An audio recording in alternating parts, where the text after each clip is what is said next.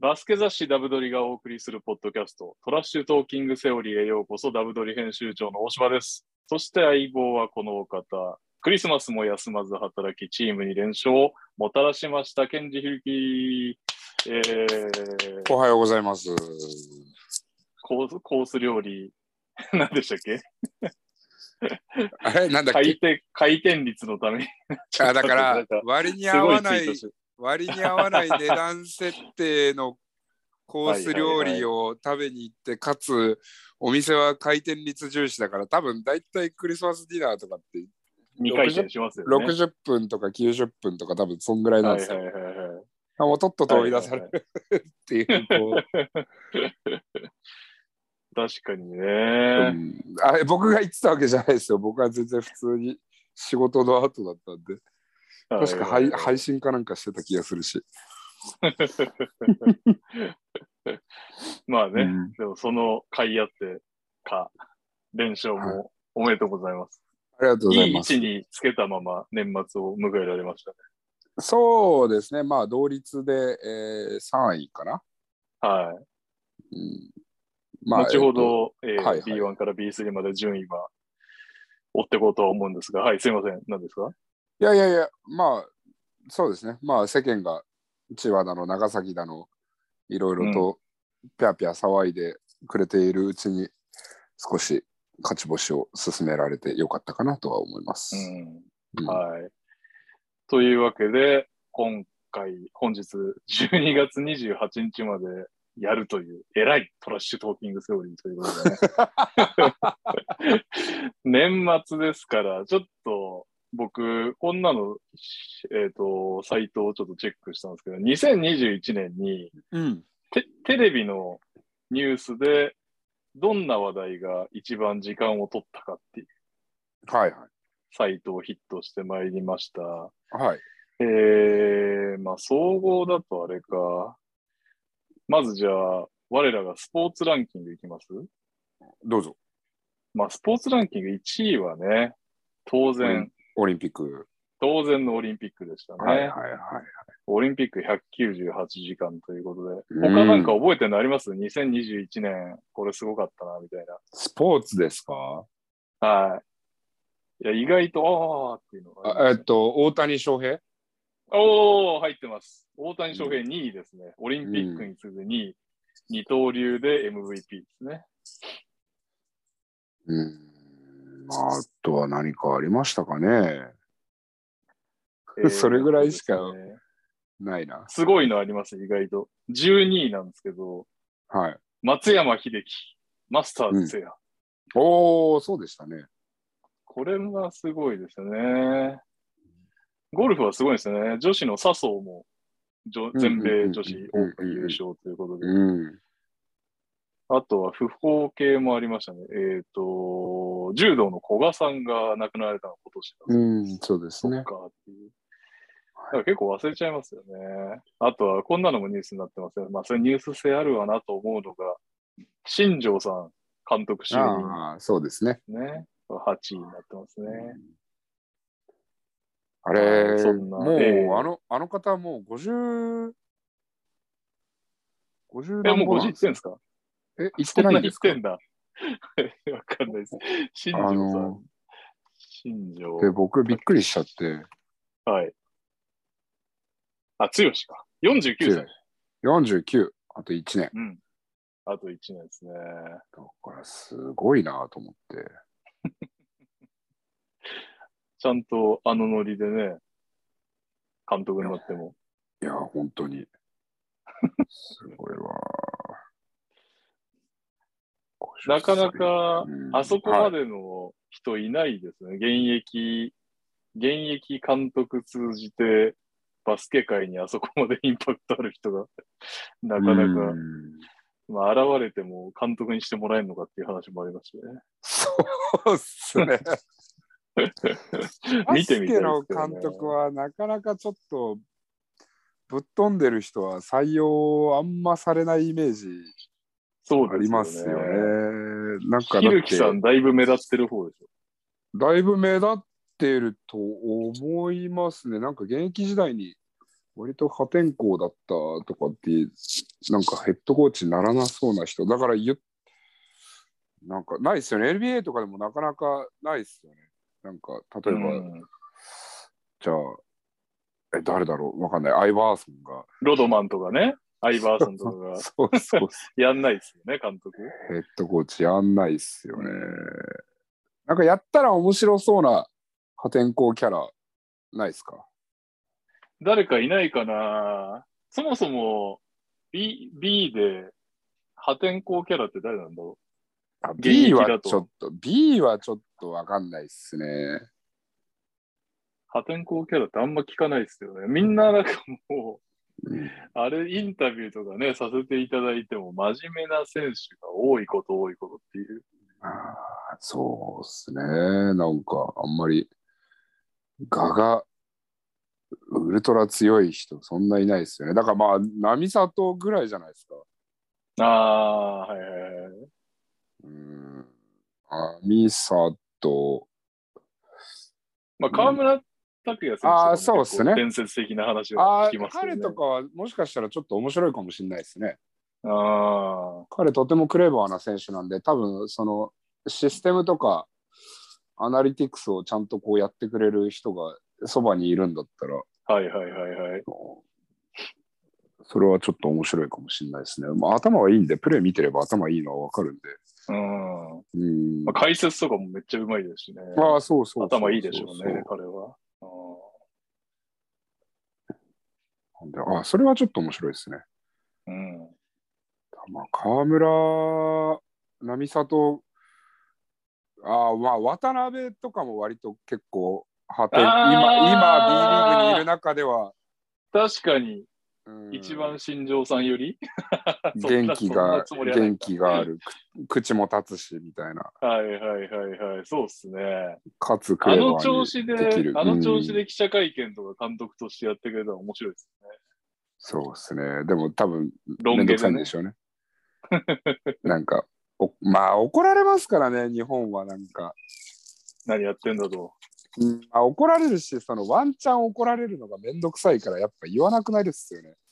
あだから10回言って9回面白いって言われたとしても1回がーうん。わけわかんないやつになんかうしすげえ後ろのもうなんていうの言ってしまえばスポンサーだったりとかじゃあわけわかんないどこぞのスクールの母ちゃんだとかにさああもうあれはけしからんみたいなことを言われてもさ別にそれを管理するのはさはい。あのチームだからうん。うん、チームに文句言えばいいあ、まあ、チームに文句言えばいいし、チーム側も守ってあげればいいし、うんうち、は、うちはああいうの OK としてますっていうのか、はいいやじゃあ注意しときますねっていうのか、っていうか、まあ、はいそもそもじゃあ別にもう応援しなきゃいいじゃんっていう話になっちゃうんだけど、多分クラブのスタンスは割とはっきりしてるところが多いとは思うんで。うんうんえちなみになん、か怒られたことあるんですか監督になってから。まあ、選手時代はね、見責の話ありましたけど。監督になってからは、え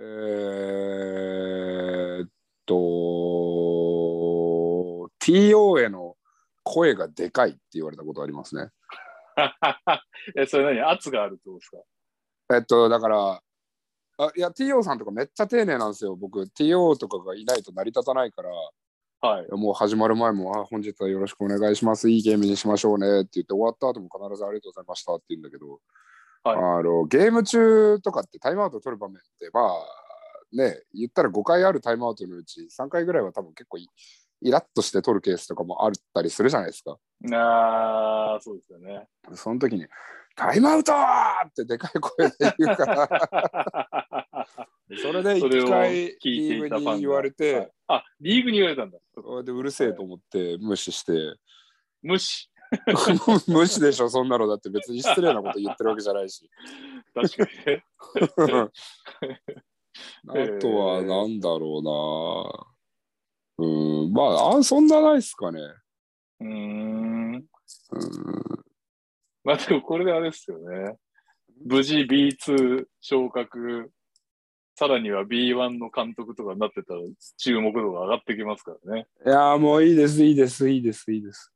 もう僕はトライフープ岡山を B2 に上げるのが僕の使命なので、なんですかそそこから逃げようとしてましたが、そここかこから先はもう、あの、なんか有名な、有名なヨーロッパの人でも読んで、そひっそりさせてください。ら GMA。 はい GM 専任へ。ひっそりさせてくれないんだからみんな。顔になっちゃいましたからね、岡山はいね。いや、でも選手もだいぶ人気になってきましたよ。あ、そうですか。今、はいだまあでも誰が人気って測りづらいか。あの、ユニの売り上げとか誰が人気なんですか岡山えだーっと、岡山出身の子が一人、えーっと、ユニフォームは結構売れてるのと、なあんとなんていうは、選手ですかあ岡田陸人君っていう子おお、あの、そうあとは、まあ、栃木、ブレックスにいた前村君とか、ああとはビーコルにいたジェフリー・パーマーさんとか、ーあ、パーマーさんすごいですね。外国籍でトップ3に入っちゃうっていう。パーマーさん人気なんですよ。まあ、パーマーさん、シャレオツなことしますからね。そうですね、割と見てて楽しい選手ではあると思花がありますよね。う。まあ、上手なんですよ、彼もファンサービスが。ああ、なるほど。もうき、どんだけ機嫌悪くてもお客さんが来たら、もう今日来てくれてありがとうってちゃんと言うんで。偉い。プロ中のプロですね。いや、偉いんですよ、そうなんですうよ。ん。なるはい。ほど。はい。そして、芸能ランキング。これ多分1位当たんないと思います。誰かが結婚したとかでしょああ、それがね、誰かわかりますちなみにこれ2位なんですけど、2位に、おお、そういえば今年かっていう結婚がありますね。 もう、わかんないです。僕も福山雅治が結婚してから以来、人の、なんか芸能人の結婚とかに全然、だいぶ遡るようですね。 いかに興味ないかって いう。でもこれ知ってはいると思います。星野源、新垣結あーあ、そこ結婚したんですか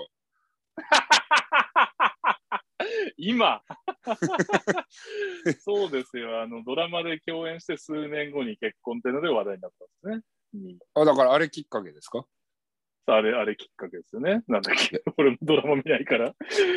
あのいやあ歌が逃めげっちゃ流行ったやつね逃げ恥でしょあ、逃げ恥、逃げ恥。はいはい、そうですそうです。逃げるは恥だが恋はすごいみたいなやつでしょいやいやいやいやいや。ぐだぐだ。いい加減な。逃げるは恥だが役に立つですよね。ああ、なる逃げ恥。ほど。ははいい。えなるほどですねーはい結婚系だと11位に嵐桜井翔。。結婚したんですすか揃って結婚だそうです。僕もあんまりよくわかってないですけど。あ、ああとこれだ。15位。須田正樹、小松菜奈。結婚。えっと、僕、それ、二人ともご存存じ上げないです。小松菜奈さんは、ちょっと特徴的な顔をしてるんで、多分見ればわかりますね。菅田将暉さんは CM に出てましたね。出てるか、そりゃ。 結構人気っすよ。あのね、僕ドラえもんの歌とか歌ってるんで、あかあ、もう全然わかんないですね。子供がいるとよく聞く。ああ、はい地上波出てるくせに地上波一つも見ないですからね。まあそう、今時の人ですからね、ひびきさん。YouTube とゲームと、オンラインゲームと。はい。もう、外界との距離をいかに遠くするかという。 たまにな、そうだ、しばらく全然もう忙しくて、ひるきさんの人狼も見てないんですけど、あいいです、いいです。 そんな。たまにあの、宇宙人狼のやってる仲間が、はいね、セクシー女優とか書いてるちょっと気になりますけどね。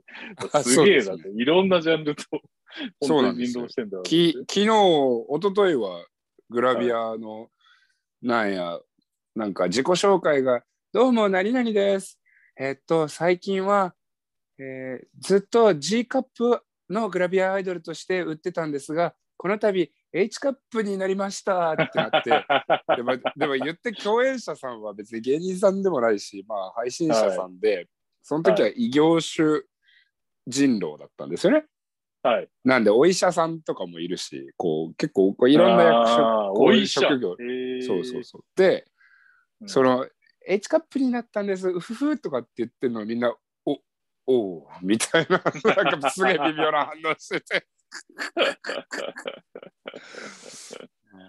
面白かったですね。はいそっか、グラビアアイドルもそういうのあるんだな。決め台詞がない けど。ただまあゲームでしかつながってないですからね、別に胸のアピールをされたところで何も確かに。視覚的な刺激は何もないですから ね。はい。確かにね。はい。はい。その他、まあ、あんまり興味ないでしょうけど、はい V6 解散、嵐活動休止はい、が話題になってます。あとあそはっ、ちの方がわかります、まだ。 まあまあまあ、はい長いかったですからね、嵐もね。そうですね。だから色恋がちょっとわかんないですね。ああ、なるほど。はい。はい。まあ、あとは鬼滅の刃とか、BTS、鬼滅の刃あたりが人気だったようです。なるほど。はい。はい。すごいなんか年の瀬の情報番組みたいなランキング言っちゃって。そうなんですよ。でもこれね、はい。総合があるんですけど、総合ランキングが重いんだな、これがと思って、ちょっと今省いてああ、なるほど。まあちょっとネガティブな話題はもう朝ですし、ます。朝ですしね。はい。皆さんにも元気を出していただきたいので。そうなんです。12位、ミャンマー軍クーデターですよね。何もしゃべることがないんでね。うん、いそうですね。というわけで、来年はどんな年になるでしょうかということで、まずはこのコーナー行きましょう。今週のトピックですね。はい。今週でもね、話題少なかったんですけど、あのー今ね、絶賛ウィンターカップが開催中ということで、現時点私とひるきさん、今28日の朝に収録しておりますが、はい。本日準決勝の明日決勝でしたかね。えー現時点で大堀、福岡第一、帝京長岡、明星が残っているということです。うん。ひるきさんの母校は僕の母校は、は、ベスト16、ぐぐらごいじゃないいですですかえー小林高校に負けました。宮崎県の。うん。はい。イライラッとしてます。うちのチ チームに宮崎県出身、あ、てかその小林高校出身が2人いるんで。はいはいはいはい。一緒に見たりしたんですかそんなことはないか。いや、一緒には見な いです。で、一緒に見てたえらっムカつきと、今そう日から練習がスタートなんですけど、 はい。えっと、に僕ら金土試合だったんで、ええ。日月とオフで、その間に、ま負けて、うん。はい。で、えーもう顔が見たくないです。あの、小林高校出身の。プレイン、プレイングタイムが減ってたらそういうことだということいで。や、もうマジで講師今度、職権乱用もいいところ。ひどすぎる。はい。ちなみに、あの、ダブドリやら、バスケットボールダイナーやらで、いろいろ一緒に活動している大西レオ君、28、29、はい観客として酔っ払いながら客席にいるそうなので、見つけてあげてください。行かれる方はね。はい。はい。えー、ということで、続いての話題ですが、特別指定選手、まずは続々と決まっています。専修大、斎藤瑠衣選手、山形ワイバンズ、寺澤宏夢選手、仙台89 ers うん。えー、筑波大、半沢亮太選手、三円ネオフェニックス、えー、法政大、川島瀬名選手、FE 名古屋、大阪学院、か、あ、やべ、金田さんかな、カナダさんか、ごめんなさい、金にたなんで、金田さんですかね、金田龍也選手、西宮ストークス、はい。日大飯尾文也選手、大阪エベッサ、東海大九州、石橋優真選手、石井智弘選手、ライジングゼファー、福岡。はい。そして今日ね、えっ、と、ピックアップゲームで見ましたけど、ケンドリック・ストックマン・ジュニア選手も特別指定扱いということですね。大学生じゃないですけど。はい。はい。はい。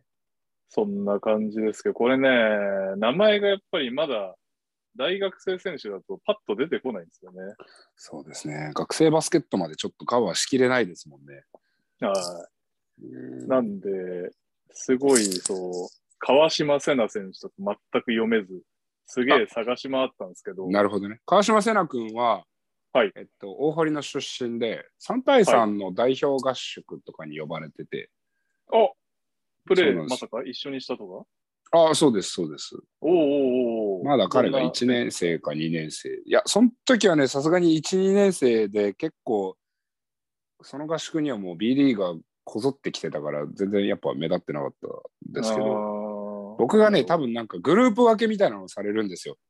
はいなんかこれでお前らこれで飯食えみたいなグループ分けをされるんですよ多分そのこコミュニケーション的なあれを含めなてるほど、なるほど。はい。そうねそれが川島君が一緒で、えー、うんまあ、ただ年齢も違いますしねなんかちょっと話しかけてもあんまりおじさんと会話が合わないから ジェネレーションギャップが。そうなんですよ。でそもそも僕もなんかね、なかなか、なかなかの変わり者なんで、彼もきっとだいぶ警戒してたと思う んで、ひるきさんはちょっとフレンドリーに行ったつもりでも警戒心は解けなかった。いやー、時計、まあ、警戒しますよね。はいなるほどですね。はい。えーっと、続きまして、記録達成、うん今週もありましたけど、あのですね、いつも、個人通算ってやつが多いんですよ。そのリーグをまたいでみたいなのがはいはいはい。多いんですが、ニック・ファジーカス選手、B1 通算7000点というのを記録して、これは B1 で、えー史上初とう、いうんことだそうです。すごいいでや、すすね。ごいですね。ファジーカス選手本人もなんか、いや、もう、あと何年かな、みたいなことを、しょっちゅう言ってるような気がするんですけど、全然なんか衰えを見せないというか。そう、やっぱ川崎の試合見ると、なんだかんだやっぱ、こいつうめえなって、やっぱなるんですよね。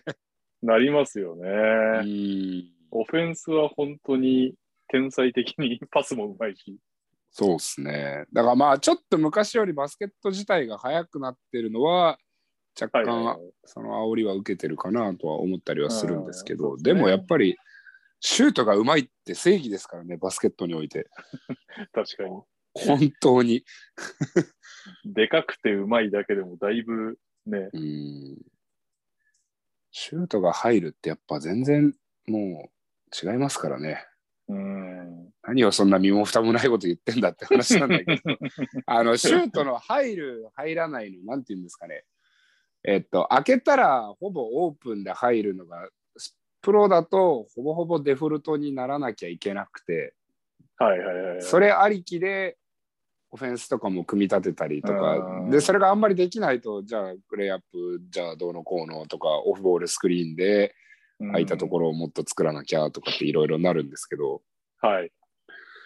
そうなんでやっぱシュートが入るっていうのは大前提うんもうディフェンスの守り方も全然変わってきちゃうんではいはいはい、そうですよね。そうオープンショットが入る入らないっていうのはだから、えー、と僕今までやっぱりずっとプレーしてきてそのはい元 NBA の選手とそうじゃない選手の僕の中での違いは、はいやっぱりオープンショットを外さないのと,、はい。えー、とプレーを新しいプレーをインプットしてもうほぼ間違いないですねそれインプットした次の瞬間にはほぼできてることが多かったりする頭がいいです。なるほど。えーあまあその能力お化けみたいなやつはもうあ頭とんちんかんのやつ多いですけど、まあ、そういうや つはもうその NBA にちゃんといたかどうかっていうのもあんまりカウントできないようなレベルなんで、うんなるほどうんね。うんやっぱ賢いですねちょっと NBA 一瞬とか1年ぐらいちゃんとやってるともう絶対オープンショット落とさないし、うんうん、 NBA でシュート入んないキャラの人とかはもう逆にそれ以外の能力が異常っていうこと異常だと思いますねですよね。多分もう本当に想像がつかないぐらいはい。えげつない能力をも能力かスキルを持ってるってことじゃないですかそれをあうん補ってあんまそうりいう言こうとね。はでもオープンショット入らない選手誰い。ベン・でシモンすズとか。ああベン・シモンズさんねいらっしゃいましたねベン・シモンズさんに至ってはもう、ほぼほぼゴール下まで行かないと怪しいですから。なんそれでオーかルスターって相当すごいですよね。毎年ベン・シモンズさんのあの オフレツおそう今年こそシュート入るみたいなめちゃくちゃ決めてる動画が上がってくるっていうね。あれめっちゃおもろいっすよね。あの NBA 選手のなんか自分のこうブランディングなのかマーケティングなのかわかんないけどあのうんマギーとかもオフになると毎回3めっちゃ入ってる動画とか上がっ てて。じゃあ、富山、あの、ウート直樹くんにもぜひやってもらいましょう。オフになったらオフだ30け本ぐらい。そう30本 ぐらい連続で入ってるやつで。シーズン始まったらあれは何だったんだっていうぐらい打たないっていうやってもらえますかやってもらいましょいやー、そうっすね。こないだなんか、ナゲッツじゃねえな、ジャズの試合見てたんですけど、う。うん。あの、ジャズ対ミネソタのウルブズで、あの、ゴベアが相手のエースセンターのタウンズにつかなかったんですよ。はい。で、あの、バンダービルトっていう、うん。あの、ノンシューター系のやつをミネソタが置いてるから、そいつについといて、もうそいつの外はガン無視して、ずっとヘルポジにいるっていう。うんうんうん戦術を取ってて。で、結局、ジャズがそのまま勝っちゃったんですけど、でも、それでも入れるっていうぐらいだから、バンダービルト何がすごいんだろうって、あの、ミネソタファンに聞いたんですけど、やっぱりオ、オフェンスリバウンドめちゃくちゃ取るとか、なんか、もうありえないぐらい取ってくるとか、やっぱそうはいいうはいのはいはがいはあるらしいですね。い。なるほどね。。はい。はい。はい、 そんな、ごめんなさい、ニック・ファジーカス選手の話から、ブレにブレましたが。はい。えー、怪我人情報ですね。もう今は週、い今シーズン始まってから、もう本当毎週やってるんじゃないかなと思いますが、うん大阪エベスタ、ザック・モア選うん手。練習中、左肩を怪我したそうで、全治1ヶ月。えー、三円津谷和馬選手。うん大阪戦ですね、これは。右足関節、外側靭帯損傷、全治3週間。うん。そして、京都ハンナリーズ、長吉選手ですね。うんレバンガ戦で右第二肋骨骨折かっこひびということで、今後は様子見だそうです。うん、なるほど。ひびも痛そうですけどね、あのポジションで肋骨ひび入ってたらクソ痛そうですね。そうっすね。そして、まあ、ははいい。どうぞどうぞ。いやいや、ザック・モア選手は今年は、まあシーズン序盤とかは結構調子が良かったんで、うん残念ですそうね。また1ヶ月しっかり直して戻ってきてもらいたいですね。そうですね。合宿も呼ばれてましたからね、あ、そうでしたね。代表の。はい。えー、そして、アキレス腱断裂、ひょっとしたら前回報じたかもしれませんが、マイケル・クレイグ選手が京都を退は入っ。ております。京都がね、弱り目にたたり目ですね。う今ーんシーズンは。そうですね。はい。そして、怪我ではないんですけど、馬場選手、えーアメリカ G リーグでね、今プレーしてる馬場選手なんですが、新型コロナ陽性で4から6週間アウトという報告が入ってきまして、うん。まあ一応本人は、あの、僕自身は今も元気にやってるので心配不要ですとツイートしてたんですが、あの、はいあんまり NBA を見ない人向けに説明しますと、今、アメリカってコロナ感染がめちゃくちゃ広がってまして、再び。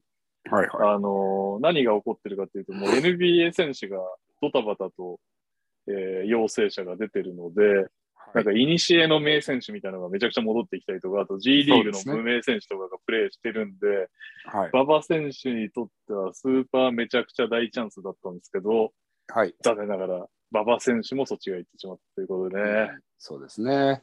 うん。まあ、だからどうなんでしょうね。そのアメリカ、まあ、現地にいないんで何とも言えないですし、そこまでニュースを追っかけてるわけじゃないんですけれども、はいアメアメリカはどちらかというと、まあ、重症化しないっていう努力をある程度できたからっていうところなんでしょうかね。とあとはあれっすよね、オミクロンがまた、うんアメリカでも来ちゃってるということなんで。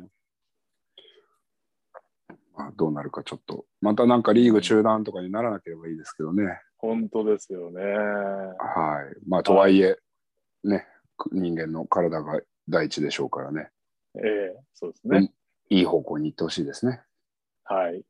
はいそして同じ NBA 絡みを先に言っちゃうと、渡辺裕太選手が26.13リバウンドという素晴らしい活躍をしましキャたリアハが、イですね。うんキャリアハイですが、チームが大敗したので本人は全く嬉しくないというコメントを出していました。さすが。あいいですね。渡辺裕太っぽいですね。うん。渡辺裕太っぽいですね。渡辺。はいはい。いやー、メンフィスなんで残さなかったかなって、いつも渡辺裕太選手の活躍の話題を聞くと、それしか思わないんですけお大島さんはメンフィスファンですからね。ど、私はメンフィスファンということでね。はい。はい。というわけで、最後、順位表でございます。うん。えー、B1 はですね、結構いいカードが渋谷対千葉とか宇都宮対島根など注目カードで、引き分けが結構多かった中でですね、はいえー東はアルバルクが北海道に連勝、西は名古屋が京都に連勝で、じりじり上位に差を詰めているという状況でございます。というわけで、はい1位からいきますと、千葉ジェッツと川崎ブレイブサンダースが並んで17勝6敗、うんえー単独3位に浮上しましたアルバルク東京16勝7敗、うん。えー、と4位が並んでます宇都宮ブレックスサンロッカーズ渋谷15勝8敗6位こちらもすごいんですよね秋田ノーザンハピネス14勝9敗うんここまでは本当に秋田から千葉ジェッツも3ゲーム差すからねまだそうなんまでだすまよだわね。からないという、はい。大混戦の東地区ですね。以下は群馬、北海道、横浜、茨城、新潟となっています。はい。えーそして西地区は、えーこちらは圧倒的ですね。琉球が20勝3敗。OK。谷大ですよ。オッケー。谷大ですね。ははい1位で、2位が名古屋とうん島根が並んで16勝7敗。はい。えー4位あ、広島がちょっと持ち直してきましたね、14勝9敗、はい。えー5位、三河、まだ返信を残しているという噂の三河が13勝10敗、そして大阪エベッサもちょっと調子を戻してきましたかね、12勝11敗って、ここまでが、えー5割超えということで、う信州、滋賀あたりがちょっと落ちてきちゃいました。そして富山はちょっと最初の6連敗でしたっけはい。グダグダなスタートから結構結構連敗してましたね上がってきましたね。はい。うんは上いがってきて、えーっとですね、大阪以下の順位が、信州、滋賀、富山、三円、京都とはなっい。ています。はい。えー B2 は大きな変動なかったですね。東、うん FE 名古屋が21勝4敗、1位。はい。そして2位が、えー揃って、3チーム競ってるんですが、揃って1勝1敗でした。越谷、福島、仙台変わらず16勝9敗。はいえー山形13勝12敗で、東京 Z と青森が、えー6位7位ということです。えーそして西地区は香川がまた連勝したのかな、18勝7敗で1位。はい2位が西宮と熊本14勝11敗。続いて佐賀13勝12敗。佐賀がついに5割超えです。うん。うん。素晴らしいですね。そして5位以下が福岡、愛媛、奈良うんとなっております。はい。はい。えー最後に B3 ですが、今節は結構いいかだったんですね。まず注目の長崎対千葉ですが、1勝1敗。静岡対岩手も1勝1敗。鹿児島が埼玉に立て。そしてうん我らがトライフ岡山は、先ほども申しましたが、山口に連勝となっています。えーっと、1位長崎20勝2敗、2位千葉19勝3敗、3位鹿児島17あ勝3位が鹿5児敗島でしたね。失礼、失礼。ははい。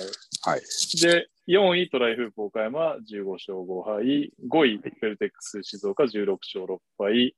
6位、岩手、ビッグブルース、15勝7敗。7位、埼玉ブロンコス、13。あ、7位で埼玉2連敗したんで、アイシンに追いつかれましたね。13そう勝ですね9敗で並んでますね。そうんの後、ビートレインズまでが13勝11敗で5割超えで、以下、岐阜、山口、横浜、東京合成、品川シティ、金沢、サムライズ、ゼロ勝、うん。苦しんでますね。そうですね。はい。ということで、えーっと、ひるきさんがね、事前に開幕前に、えー評価してくれた S クラスはさすがにこけないですね。千葉、川崎、東京、琉球でしたよね。確か S 級は。千葉、川崎、えー東京、琉球。はい。はい。すべて上位に来ておりますね。うんこけない、さすが。まあ、驚きは、なんですか、まあ、名古屋がね、この間見たとき強かったなっていうのと、うん、あとは島根が、まあ、まだ耐えてますね。耐えてるっていうか、そう別にですねいいつか崩れるみたいな言い方しちゃっと、すごい語弊があるんだけど。っまあ、やロっぱーりテーションがヘビーですからね、そうそうそうそう他のチームより。ていう意味で。あとは、まあ、三河はび不気味な感じしますよね。三河は返信を残した状態で5位はいいんじゃないですか、これは。うちゃんと返。信するのか知らないけど。そうですね。まあ、ただ、バスケット見てたら、そんなにやっぱ、あーうんと、何か、まあ、結構選手の能力に依存してるところがあったりはするんで、で、それを別に悪いって言ってるわけではなくて、はい。やっぱりちゃんとピースが揃ってないとうん力を発揮しづらいチームだなというふうには思ったりはするんで、うん、なるほど。この返信を成し遂げられるかどうかっていうのは大きいかもしれないですね。でかいですね。あとは、まあ、北海道頑張ってますかね。10勝13敗って、かなり北海道のこれまでの B リーグの歴史を見たら相当、てか一番いいですよね、おそらくね。現時点では。そうかもしれないですね。うん。新潟と京都がちょっと辛いですね。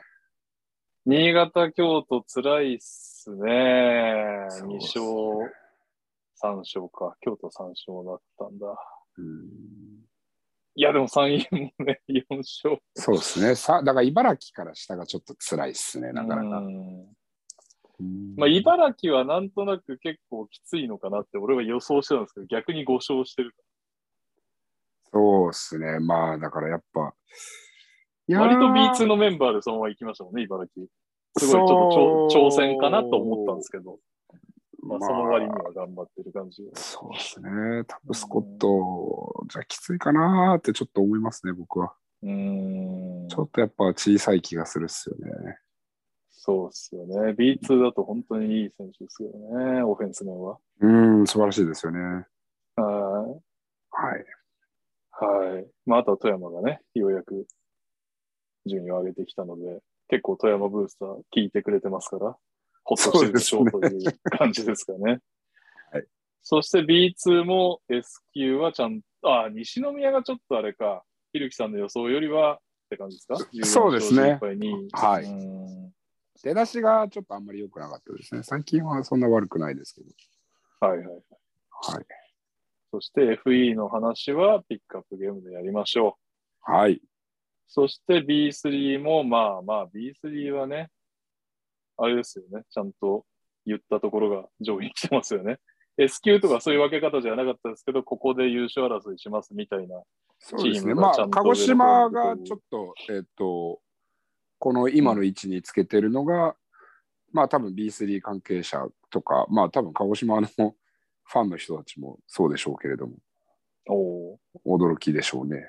ー。うん。こここまでとはっていうはいはいはいはい。 お金大事あ、今年はお金を使ったということなんですね。鹿児島。そうですねまあ外国人がやっぱりどう考えても安い金額の外国人ではないのが何枚かいますしあとなはるほど。すごくまあヘッドコーチをまあ言い方を誤解を恐れずに言うのであればちゃんとできる方を呼んできたイメージがあるんですよね。うーん、なるほど。うん、でそれがやっぱりこう功を奏してるのかまあ今まで既存のうん。日本人選手、まあ、ガードの選手たちがすごくこう躍動してるなっていうふうには見えますんで、うん。なるほど。いや決してあの悪くないと思いますいいバスケットしてると思いますアウェーの勝率がなんと10勝0敗おお、すうげえ。んそうなんだ。ホームで7勝5敗ってことじゃ あ。どういうこと、どういうチーム。外弁慶なんですね、鹿児島は。はい、うーん。はい。そんなわけで、まだまだね、シーズンは続いていきますから、そうです来ね年も楽しみにしております。はいというわけで、今週のトピックは以上となります。次はピックアップゲームのコーナーです。はい。えー今週は26日日曜日に行われました B2 第13節 FE 名古屋対仙台のゲーム2をピックアップします。はいえー、と、と、と、と、と、と、と、と、ちょっと待ってくださいね。あー、そうかそうか。先週末ですね、佐賀がいうん青森を40点、翌日36点に抑えたんですよ。うん。ということで、現在は佐賀がレーティング、ディフェンシブレーティング2位に浮上したんですが、はいえー、とこの試合のあの実況の方が何度か試合中にアナウンスしてた通り、前の週まではディフェンシブレーティング、ね、上位2チームという争いでしたね。FE 名古屋と仙台はディフェンスがいいと。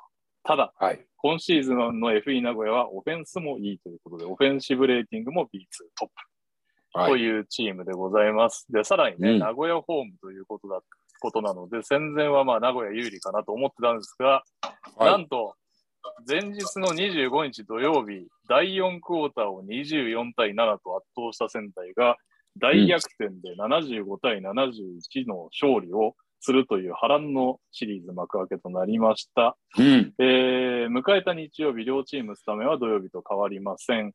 FE 名古屋、石川海人、野崎玲也、ジェレミー・ジョーンズ、アンドリュー・ランダル、エヴァンス・ルーうク。ん仙台、上里和む、田中誠也、神武隼人、デビン・オリバー、ジャスティン・バーレル。というスタートになってます。えーまあ、試合は前日とは逆に仙台が第1クォーターを18対13で先手を取るんですが、その後は、まあ、現在首位の力を見せつけた名古屋が第2クォーターで、第3クォーターと取って逆転。うんで、その間で渡辺が足を痛め、さらに上里がファールトラブル、さらに上里は第4クォーターで退場となりまして、うんまあ、あの、第4クォーター1点差まで何度か詰め寄ったんですが、終盤はちょっとプレー、プレーメーカーいねえなっていう感じが、如実に現れる苦しい展開となりました。うんで逆に名古屋は石川海人選手が大事なところで、えーピックにアンダーしちゃった月野選手を尻目にプルアップ3を決め、からうのん。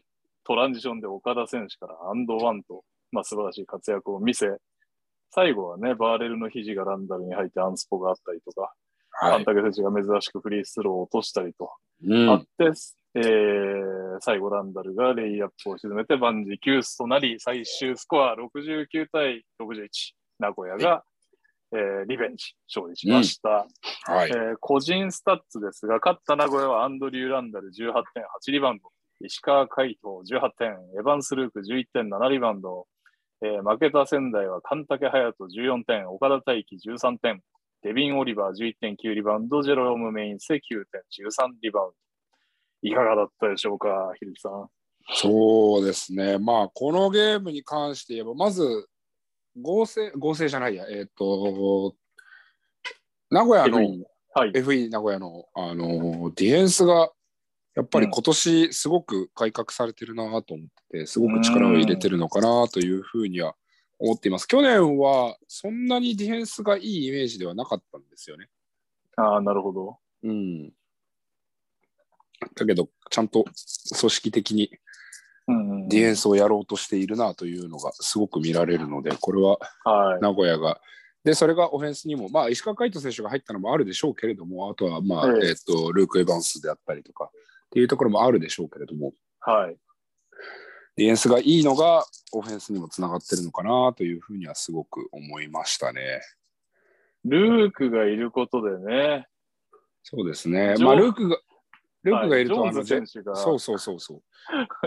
トップから当たってくるっていう。うん。で、ボールプッシュもできるんで、はい。そこがかなり大きいなというふうには思いましたね。ああとは、あの、名古屋の、はいあの古き、いにしえの JBL のような BGM が、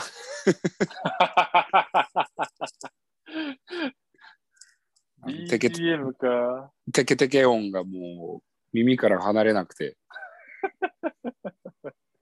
つぼりましたが。つぼってましたね。そうです ね。まあ、試合に関して言えば、まあ、えっと、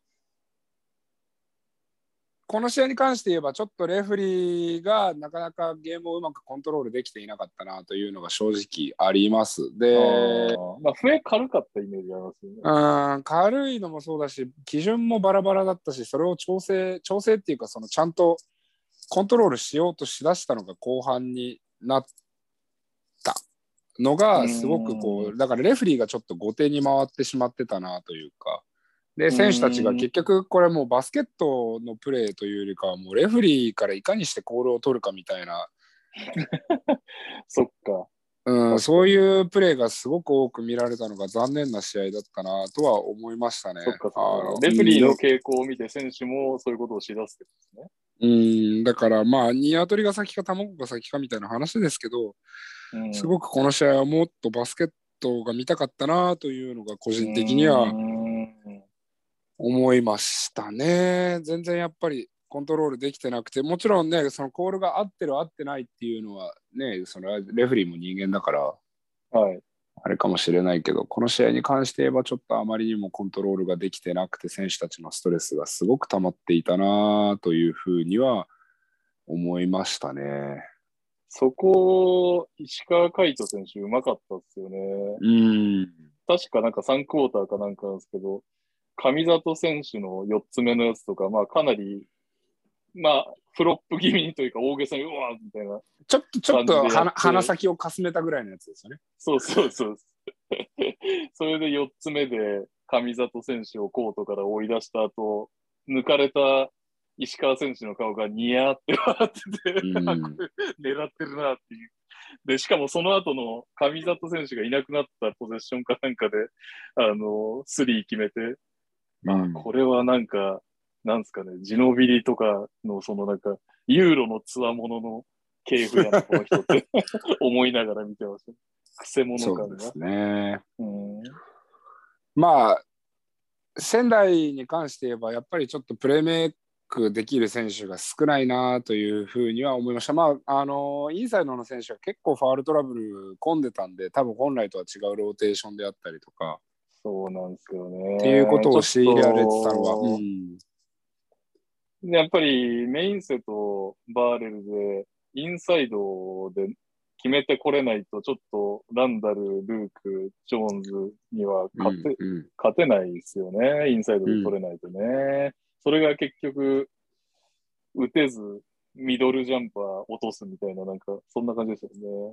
うんまあ、あとは、名古屋はすごくあのランダル選手もジョーンズ選手も、まあ、石川海人選手もそうですけれども、みんなやっぱりボールプッシュをすごく意識してるなというのがあるんで、まあ、野崎選手とかもそうですけど、はいはいはい。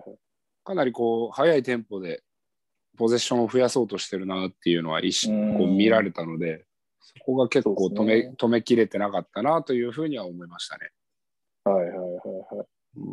そうっすよね。いや、でもいいな。このまま、ディフェンスも良くて、ああいうね、そのバーレル選手とかに活躍させないディフェンスが続けてったら強いですね、名古屋。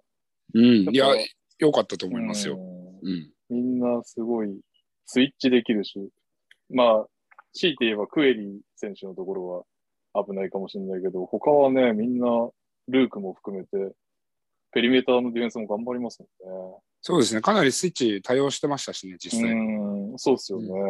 こはいれ、は強いわっていう感じがしましたよ。逆にな、仙台はデビン・オリバーがうんもうちょいいけるといいんだけどなと思うまんまシーズンが3分の1以上過ぎてしまったという。トランジションいいんですけどね、オリバーも。そうですね。なやっかぱりなハーかフハーフコート入ってからが1点がそう取れでんすね。ハーフコートで、だから、ピックアンドロールをこうすごく巧みに使える選手が、まあ、この試合を見てる限りは渡辺選手と、あとは松木野選手うんぐらいだったんで、まあ、多分そこを岡田選手とか、そういったところにもっとこう、奮起してほしいのかななんていうふうには思いますけど、仙台的には。そうですね。岡田選手は、まあ、加入したての特使なんで、まあ、ここからね、伸びしろは期待ですよね。あとは澤部選手もね、怪我から戻ってこれるのかどうかっていう。うん、そうですあね。ーだからまあ次の試合ちょっと心配ですよね、仙台は。えーバーレル選手が出場停止。あ、そっか。で、 うん、であとは渡辺翔太選手が、まあ、どれぐらいの怪我なのかっていうところも含めて。そうですね。ちょっとでも渡辺選手、やっぱ休んだ方が良かったかなって気もしますね。なんかちょっと足痛いまんまやってんのかなって雰囲気もありましたからね。まですねあ、どうにかそこは上里選手、岡田選手、月野選手頑張ってくださいとそいう感じでしょうか。あーはい。まあ、この試合に関して言えば、もうちょっと、うん、いい、いいクルーを向けてほしかったなというふうには思いますね。 いいカードにはいいクルーをというね。うんまあでもそなるれほをど言っちゃうとじゃあ下の方のカードで育成みたいな方がいっぱいいらっしゃるとそれはそれでゲームが崩れちゃうのかなとかって思っちゃいますけどね。そうですね。ははい、い。なるほどうん。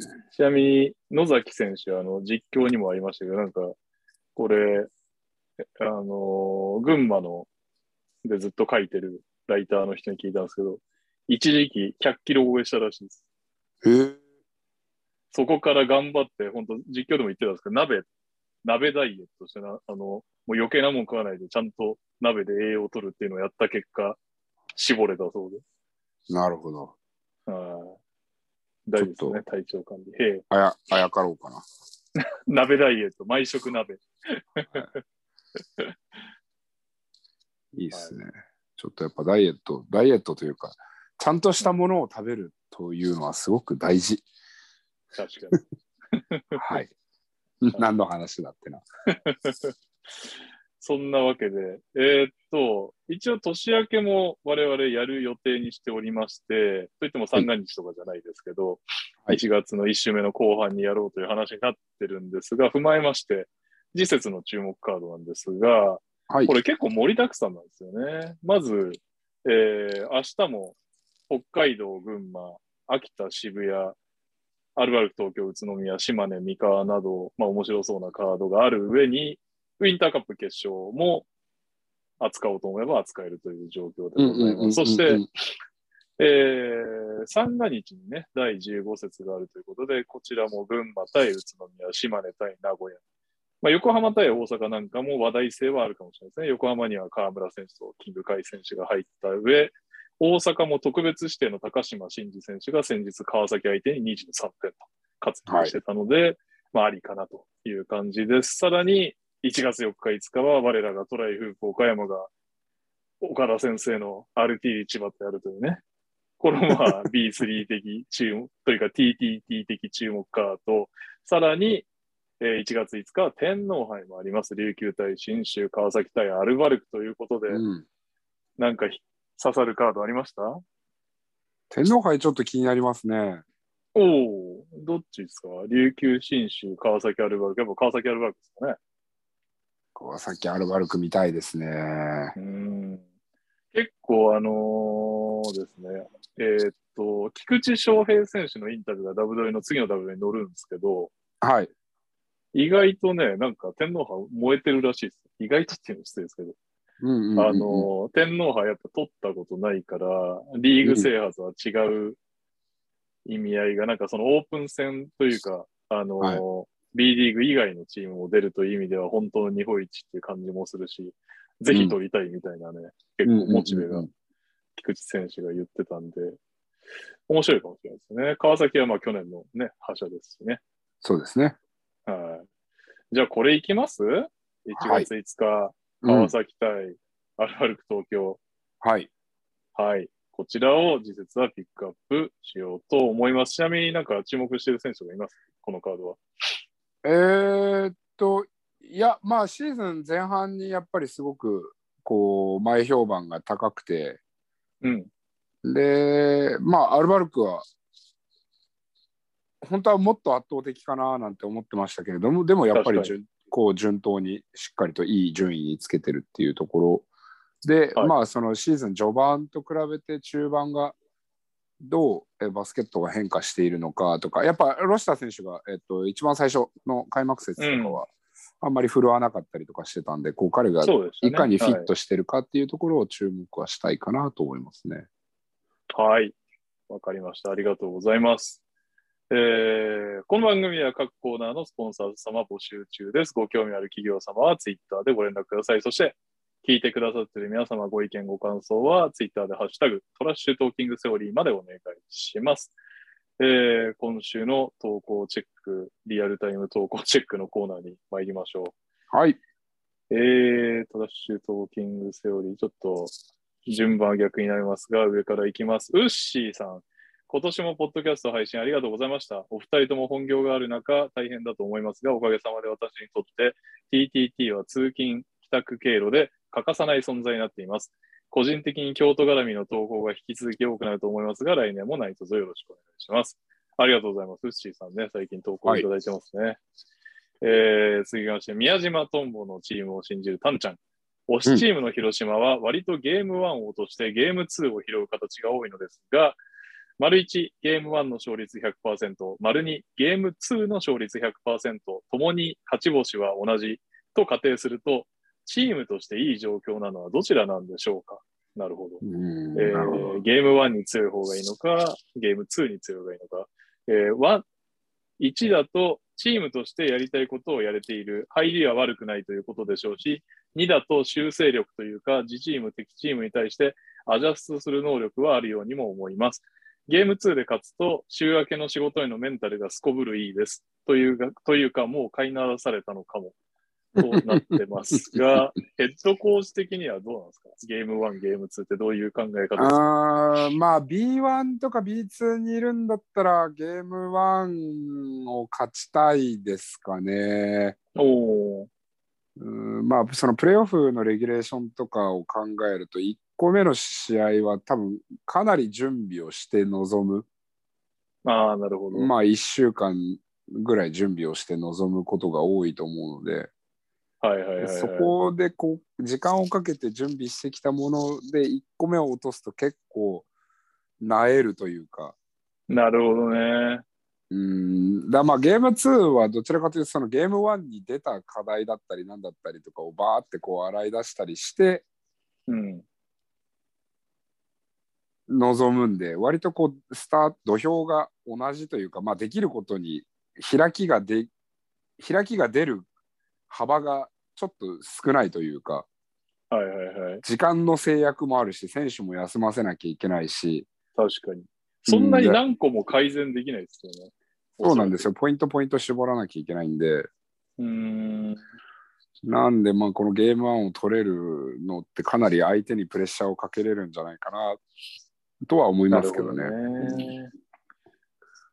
ちなみに広島みたいにゲーム2を拾えてるってことは、そのなんか、えー絞るポイントが的確だったり、伝え方がうまいとか、まあそういう話になってくるんですどうなんでしょうね。パーシンプルに1試合目の入りが悪いとかかね。悪い。で一番2ダ試メ合だ、 2試合目でこうちゃんと力を出せるみたいな。あーうんなるほどね。これは、広島がチャンピオンシップに行かないと、あれですね、理論はいがどうだかわかんないですね。はい、えー続きまして、ワンアンドワンさん。89ers ブースターです。ピックアップゲームについてです。藤田ヘッドコーチが試合後会見で、相手センターがフロッピングを自白したかのようなコメントをしていました。そうなんだ。相手ヘッドコーチとそんなことを話すことがあるのでしょうか経験があったら教えてほしいです。なるほど。うーん。まあ、結構あるんじゃないですか。あ、 あるんだ。やってやったぜ、みたいな。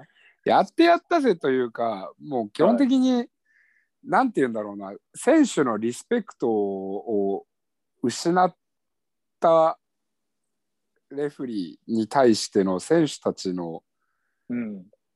扱いってあんまりやっぱ良くなくて、なるほどね。まあだからこれは改善点とし言えば改善点なんだけど、まあ、選手側からもそうだし、レフェリー側もそうなんだけど、うん。あのもう一回こうリスペクトを失っちゃうとそのはいワンサイドのコートに出てる5人だけじゃ済まないケースとかって結構、ま、よく見るんですよ。だから結局そのもうゲームに関わってる20 24人全員はもうこのレフェリーちょっと今日もダメだなみたいな。ああ、なるほどね。そうってなるという空気が共有される時があるんですね。そうそうそう。ってなるとなんかまあそのフロップだったりなんだったりっていうところはい。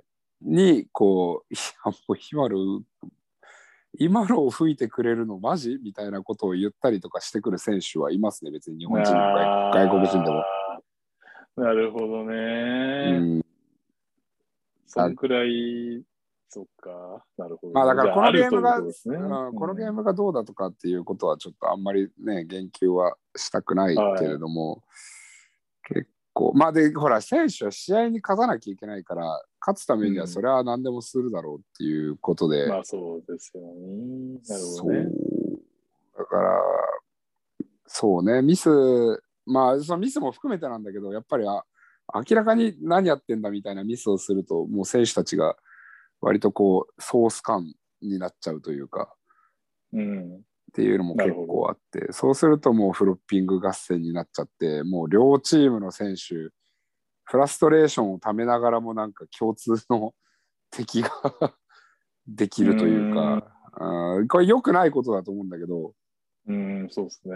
うん、でも結構それこそバスケに集中できてないということうなんでーんそうまあそのだからバスケットのプレーに集中してもらうようにレフリングするすね。うん。っていうのはすごく大事かなとは思うそのミスはミスでも彼らがそれに集中できるようにゲームをコントロールしていくっていうのはやっぱりすごく大事でそれがコミュニケーションなのかシンプルにコールの質なのかっていうのはねそれはさまざまなところでスキルであったりとか、まあ、彼らの試合運びレフェリーの試合運びっていうのも大事になってくるけれども。うんまあ、割とザラですね。あの、B2、B3 はそういうのは結構多く見られますね。。うんなるほど。ははい。わかりました。ありがとうございます。はい。えー、タラさん。うん八村に次ぐ富山の星がキャバクラが酔いごときで6場所出場停止に追い込まれています。いうん確かジャカルタ事件では処分の半分が過ぎていて、期間前倒しで復権されました。相撲協会も力士のことを考えて出場停止の解除を検討してもいいのではないかと思います。お二人はどう思われますかということで、何のこっちゃと思ったら、朝乃山ですね。うん私、相撲全く知らないんですけど、朝乃山、大関だそうです。うん大関が6場所停止ということで、ういきなり角番に行っちゃうんじゃないかという話なんですが、まあこれ、ジャカルタと違って、コロナでキャバクラが禁止されてるらしいので、どうやら、うんまあ、そこをコロナについてはどう思うかですけど、まあね、って感じですよね。行かねえだろって思っちゃいますけどね、今。その前に、うねそもそも。今はね、キャバクラね。わざわざ。あうあ、んそう、わざわざ言われるあれを作んなくてもいいのかなとはちょっと思いますね。まあ、うん言って、大関レベルだったら、 別に、はいなんかお店貸し切ってお姉ちゃん呼べばいいじゃんって思うんだけど、 確かに。そう。いや、なんならもっともうなんか PCR 検査がっちり陰性です、もうワクチンも完全に処理してますみたいなことを選別するぐらいもできそうな気がしなくもないけど、確かに。うん、ねえほら、そのキャバクラが好き嫌いはまたね、個人の趣向だったりするけれども、まあ、そのご時世に沿ってうん。動くのはね、まあ、やってもよかったのかなとは思いますけれどもね。出場停止が6場所出場停止が重い軽いかっていうのはもうちょっと僕らが相撲業界の人間ではないので、そうなんですよね。ちょっと相撲見てね、普段から見てないと分かんないところもあるんですけど。うん、ですねまあ、だからね、そうですね。とは思い懐まかすしいな。ジャカルタの時は処分が重すぎるって言ってちょっと炎上しましたね、私。ああそうなんですか、もはや、もはや懐かしい思い出。うんえー、っと、そうね。ジャカルタはい。あどうぞいや、えっ、と、これの相撲に関して言うと、ちょっと引っかかるのは、相撲って谷町がすごいじゃないですか。はいはい僕も、あの、銀座で、私も、まあ、そのお仕事で飲んでた時に、隣が、あのね、あ、もう名前忘れちゃった、白人系の古道衆か。うん古道衆が、と、あと、某レーサーが、あの、飲んでたんですけど、うん要は谷町と飲んでるわけですよ。そうですねはい。だから、なんていうんですかね、これも、単独で言ったら、バカだな、バカだなって いうか、このご時世に行くもんでもねえだろうって思っちゃうけど、ちょっと比較のこれ、谷町と飲んでたんだったらかわいそうだなっていう気もしなくもないですね。そうですね。まあ、それ付は。き合い的なことうで。ん、はまあ、まあ、付き合いどころか、実際お金ももらってますしね。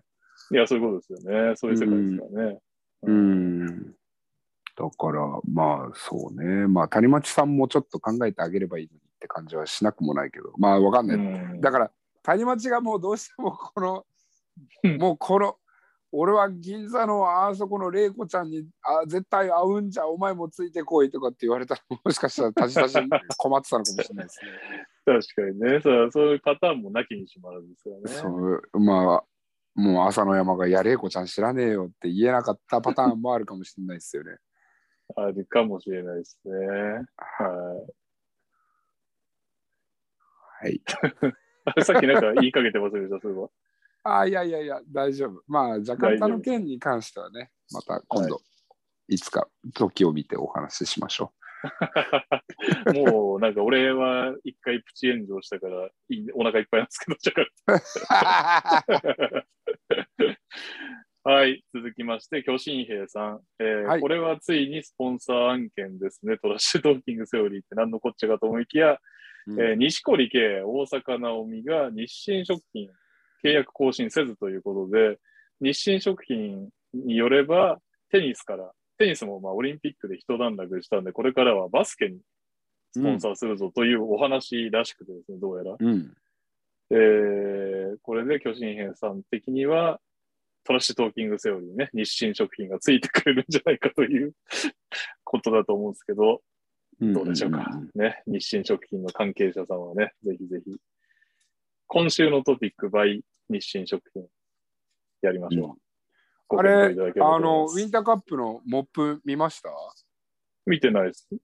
あらモップに、あれがあったんですか広告がついてたんですかいやもうそんなレベルじゃないですよ。あのね、ちおょっと待ってね。出てくるかな。あのね、うんちょっと待って。ウィンターカップモップとかで調べたら出てくると思ウィンターカップ、モップ。う。うん、えー、っと。斬新ですよ。カップ、モップ。んおーすごいすごいでしカッょカップヌードル型のモップそう。で、これがもうなんか、はい。果たしてこれはフロア綺麗になってんのかみたい な。いや、でもインパクトはすごいから、広告効果は多分すごいだろうなと思って。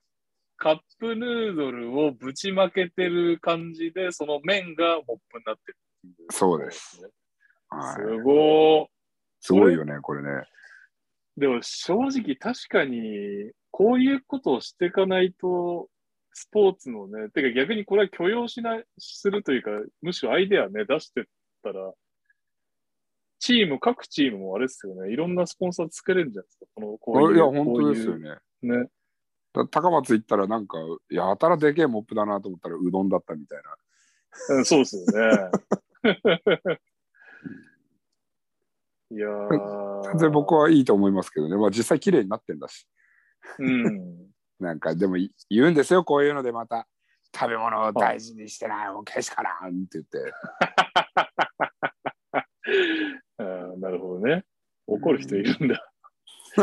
いや、やっぱりなんか、ススポーツにちょっとでも、僕は別にスポーツを運営してるわけじゃないけど、なんか、ちょっとでもやっぱりこの、広告効果が上がる方法ってやっぱ考えるし、。絶対それの方がいいと思いますすよ。うん。あこれは僕はすごくー広告効果は、もうだって絶対日清がやってるの分かるじゃないですか。絶対覚えるし。うん そうですね。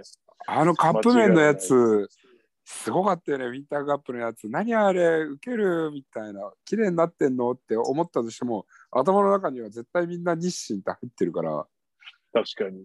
うん、素晴らしいと思います。そうでねあっぱれ。うんあっぱれですね。 こう、日清が考えてやらせてくれって言ってくるんですかね。どうなん考でえしょうたね。人、すごいですね。うん、いいアイデいや、素晴らしいと思います。ア。うはい。んえーそしてタ、ターさん2個目ですけど、これ、カナさんっていう人の、うん。えっ、と、W トリへの引用リツイートにハッシュタグを丁寧につけて書いてますね。えーどういうツイートかというと、かなさん、そろそろ前村選手をお父さんって呼ぶ心構えは準備できましたかあ僕の今のツイッターのアカウン トが多分アイコンが前村選手っていううちのね選手の娘さんを抱っこしてる写真になってるんですけど、まあ娘はやらんぞっていう選手が彼が言ってたのでっていはうい もうと言こってろんだ。はいあの大大丈夫です僕はあの自分と同年代の方が好きなのでちなみに、上下とか全然、あ関係ないと思ってますね。別に上でも頭ポンコツのやつはポンコツだし、若くてもしっかりしてる子はしっかりしてるし。ああ、逆に言えば頭の良さ重視ということですね。そうですね。あの会話ができなくなっちゃうんで、あんまりにもこうインテリジェンスに差があると。ああ、なるほどね。まあ、確かに。あなんか今のすごい嫌な言い方だったな。インテリジェンスって言い方はちょっと、 えーっとね、なんて言うんだろうな。自分の会話のテンポだったり、あの、うん、面白いとするトピックだったりが割と似通ってないとあとボキャブラリーが割と近いところにないあとー結構もう喋ってて辛くなっちゃうんで、はなるほどね。い、まあ、そういう意味でも年代近いっていうのも重要っちゃ重要かもしれないですよね。そうですねまあ年代近いとうまくいくのはその、結局言葉って常にこう進化退化を繰り返していく、変化してますからうんそうはい変化していくものだから、うんっていうところでいくとやっぱ同年代の人は同じボキャブラリーを使いがちだから、そうですね。うん、確かに。はいはい。えー、 結局用意してないけど、彼が回答してくれたんで読み上げましょう。みつるさん、はい投稿をお読みいただきありがとうございます。TTT 的流行語大賞に3週も引っ張らせてしまい、大変申し訳あり ません。そこまで引っ張るネタではないので、なくても全く問題ないです。自分的には、1、1位、ジャー4、ジャー2、オケ、他人、大、そんなところでしょうかということで、これもう完璧な、完璧な回答ですね。いやもうだってジャー4、ジャーオケたにないでいいでしょ。100点でしょ。 100点もなんかあの3週も引っ張らせて大変申し訳ないからそこまで引っ張るネタではないので、なくても全く問題ないですのところまで100点も本当にあれこの人うちのスタッフかなえっていうぐらいじゃないですかあうちのってもう TTT の裏方なのかっていうぐらいの確かに、 100点満点の回答確かにね。はいじゃあはい。私の独断と偏見で決めさせていただいてもよろしいでしょうかお願いします。発表します、はい。えー2021年2021年。トラッシュトーキングセオリー的流行語大賞は、おオケ谷大でございますおおめでとうございます。はいということで、えー、オケ谷大さんには、えー何かお気持ち程度のものを差し上げるということでこれ、なんか2シーズン無事続いたら、なんかロゴとか作りますかついに。いやって言うじゃないですか俺らはい。はい。やらないんですよ いや、でもね、思ったんですけど、はあのーなんだっけな、あのーえーオフにサボったじゃないですか。 俺たち、はいはいあ。あれで結構再生回数がガクッと落ちたんで、はいはいはいやっぱりなんかこうね、毎週やってくにも、別になんかバスケの話なくても、なんかそのグッズ作るよとかロゴ作るよみたいな話題で、オフやっていけばつなげんじゃねえかなっていう、まあ、やりやなるるほどですですねとして。はいはいあーまあいいや、そんなことで、ちょっとね、まだ考えるには早すぎますが、僕の話で、はいい、ずれね、何かしらやりましょうと。はいい、うことで、まだまだ来てます。カブレラさん、今週のピックアップゲーム楽しみです。ところで、FE 名古屋といえば大型補強が話題でしたが、個人的にはアシスタントコーチが1人から3人に増えるなど、コーチングスタッフが増強されたことにも注目しています。うんヘッドコーチであるひるきさんの立場から、そこに予算を割く意義などをコメントいただきたいです。うんうんうんうんアシスタントコーチを増やす意義。イギーはもう言わずもがな、やっぱ充実しますよ。うん。あのーなんて言うんでしょうね。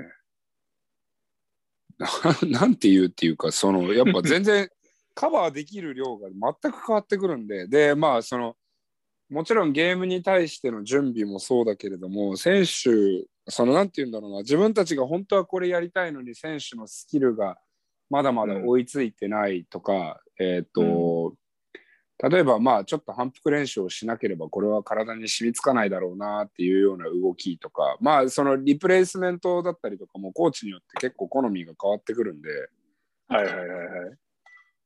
あのリプレイスメントっていうのはその自分が、えっとボールを出しまあボールが動いた時に自分がどこに動くかっていうスペーシングの話なんですけど、はい。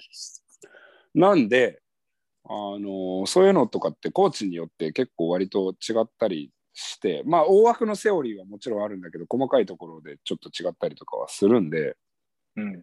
でそれってやっぱり毎日の練習の中でやっていくとすごく癖がつくんで、ああ、はこい。うパッとアジャストしづらい部分もあったりするんですよ。なるほど。うん、であとは、まあまあ、うちはピックアンドロールでこういうプレーを狙いますとかうちはハンドオフからこういうプレー狙いますとか、はい、とかっていうのももちろんあるんでじゃあそのパスの出し方受け方パスが来た時にディフェンスがこう寄ってるからこういうところにが空いてくるみたいなうん。うんうんのとかもやっぱりそのドリルとして取り組まなきゃいけなかったりとかする場面もあったりするんですねシーズン中に。はい。うん、でいくとそれをじゃあ例えば5対5の中でその前もってある程度やっておきたい時とかはアシスタントコーチにね、その5対5に入る前にやっといてもらうとか練習前にもう選手で個人のワークアウトでやっといてもらうとうか、ん。なるほどね。あとはもうシンプルにビデオもそうだし、はい。うん自分のチームの傾向スタッツ次の対戦相手の傾向スタッうツん。だったりとか、もう結構膨大な情報量がある中でそれをねヘッドコーチ1人アシスタントコーチだけではさばききれないんですよ正直。確かに。確かに。でゲーム中とかも実際、えっと、オフェンス、ディフェンスを見る役割を変えてるチームもたくさんありますし、そうですよね。で両アシス方見るったってねって感じです。うん、でアシスタントコーチとかはそうだね相手のプレーが相手を何やってきてるのかっていうのをリアルタイムでブレイクダウンしたりとかまたその数を数えたりとかうん。相手のプレーがこれを何回やってきてそのうち何回成功してるで自分のチームもそうですよね自分たちがこれをやってきて何はい回はいはいはいはいでそれと別にショットチャートがあったりペイントタッチの回数があったりだとかうん。いもうさまざまなこう膨大な情報量があるのをこう集約して最終判断をするのがヘッドコーチだと思ってるんです僕は。なるほど、なるほど。うんなのでアシスタントコーチが増えると純粋にその正確な情報に基づいて根拠のある判断を出せる確率が高まるんではないでしょうか。うん。なるほど。はい、練習もやっぱ全然クオリティが違っていきますね。アシスタントコーチがやっぱ3人、4人とかビデオコーディネーター2人とかいると練習のビデオを噛み砕いてこの練習の時にチームはこういうことやりたかったのにできてなかったよねっていうのを映像を見せるのが選手一番納得するんで、ああ、そうでしょうね。う。うんん、なのなでるほど。まあもしくはよくできてたケースとか見せてあげるのもそうだしうんはい、なので、はいああの正直アシスタントコーチが1人っていうのは逆に今のバスケットとか B リーグ界隈だとなかなか辛いんじゃないかなと思っていますね。あとはだから学生バスケットがなかなかクオリティの高いバスケットをしてるチームが少ないなって思うのはそういうところもちょっと原因なのかなとは思ったりしますね。アシスタントコーチがいないっていうチームも結構あったりするんで。うんそうするとやっぱカバーできるエリアが少なすぎて、はい。うんっていうふうに思いますね。はい。はい。ありがとうございます。えー、 これは、これは、田岡萌一さんがうちの番組を聞いてるかどうかがわかんないんですけど、ターさんがひるき GM と大島編集長にお願いです。田岡監督と青森ワッツが大変です。青森ブースターを励ましてくださいということで、うん。田岡、田岡もいちってあれですよね。えーっ、と、スラムダンクのキャラクター、両南の監督ですよね。はい、のはなりきりアカウントさんが青森のブースターということで、い。はいまあ、2勝ですか、青森は。2勝でしたっけ、うん大変な状況でで自虐ツイートをするぐらいしか自我が保てないうんという、 そのくらいのチーム状況で過去に経験がないという話をしてへこんでるということで、ひゆきさん、じゃあちょっと一発、青森ブースターを励ましていただいて、 まあそんな時もある さ。いやまあなんて言うんだろうなまあそうだねチームさえ潰れなければいつかは勝てるようになるさ。確かに、うん、そうだよな。そう考えると、続くことも大変ですもんね、正大直事。あのいいいつコロナか後には潰れてないですもんね。潰れましそうたっけそうそうそういつかはだからいつかはもうちょっと予算が増えるかもしれないしいつかは素晴らしいルーキーが出てくるかもしれないしいつかなんか3400万で拾った外国人が大化けしてうんうんうんうん。っていうのが 噛み合えばほらまたいいサイクルになりだおのっこでほら今2勝じゃないでこれ、まあ、今し今年何勝できるか分かんないけれどもはい。あのまあとりあえず今年はまあどこまで勝つのか分かんないけれどもとりあえずそれで来年ね何か奮起でもして20勝とかに乗っけようもんなら、おちょっと青青森はあの予算なのに頑張ってんじゃんって言ったらほら会社もいやもう予算さえあればもうちょっとこれプレーオフいけるっすよみたいな感じで営業とかもかけれるようになるから、あそっかそっかそっか、そうっすよね。そはいこをね、うまいサイクル、営業とチーム成績をうまいサイクルに乗っけていくってのは重要っすよね。そうですねまあうん。あの、いつかはトンネルを抜ける日が来ると思います。はい。そこで私から提案です。 はい。 どうでしょう今年は、ちょっと仙台あたりに浮気したらいいんじゃない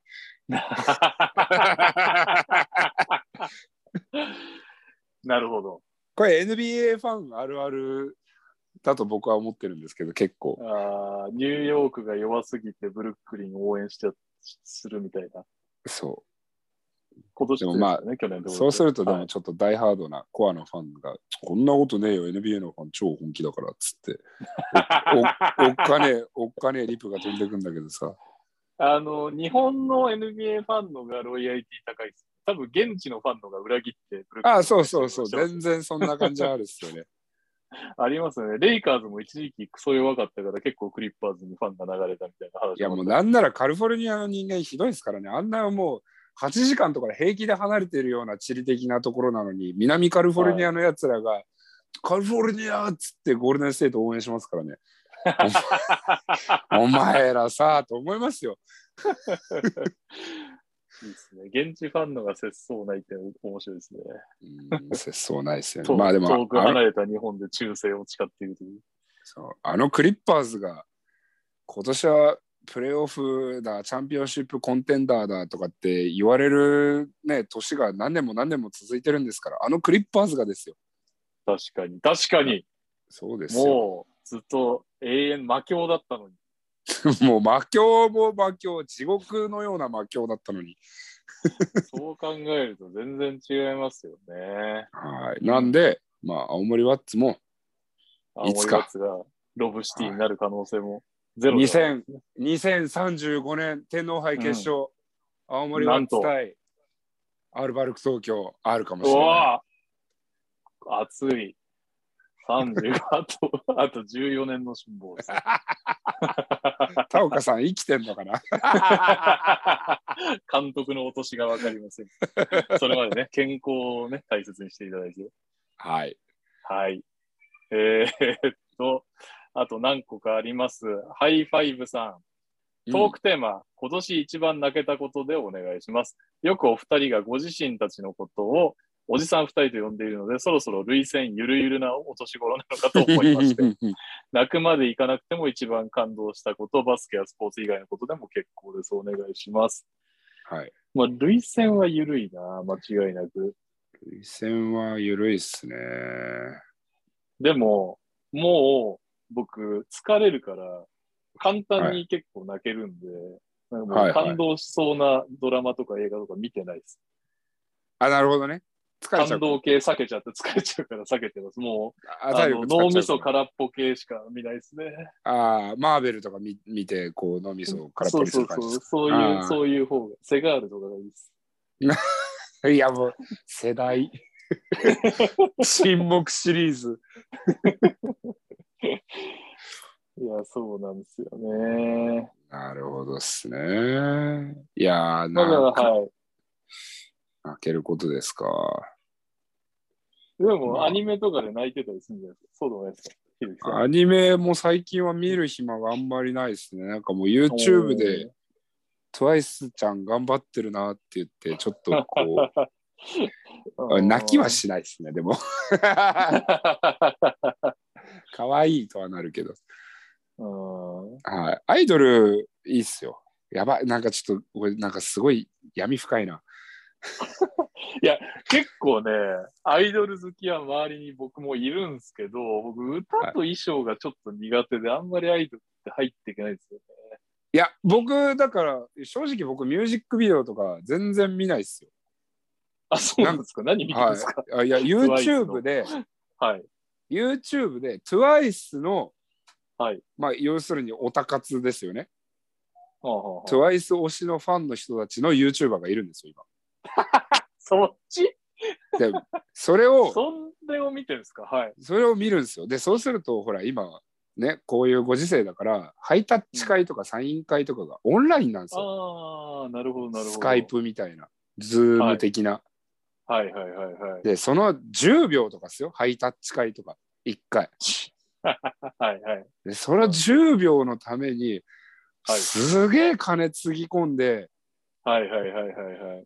10秒のために、え、これ、なんて言おうかな、なんて、うわ、これ言おうかな、でもこれ言ったらちょっとなんかグイグイ行き過ぎかなって言って、それで、あよし、分かった、じゃあこれをこう覚えてもらうために、認知してもらうために、俺はこれを言うんだっつって決めて、はい、順番ですっつって、ピヨーンってなったタイミングで、はははかわいい、ははさよならみたいになっちゃ うわけ。10秒だからね。 10秒だからね。で思も、いその伝え、られず。はい。アイドルの子たちもその10秒を全力で楽しんでもらおうとしてでも関係が成り立ってるんですよたかだか10秒なのにえー。なんかああなんかすごく清い清いなこの人たちの関係性って思っちゃってうーん いや、まさかそっちか、見てんのって。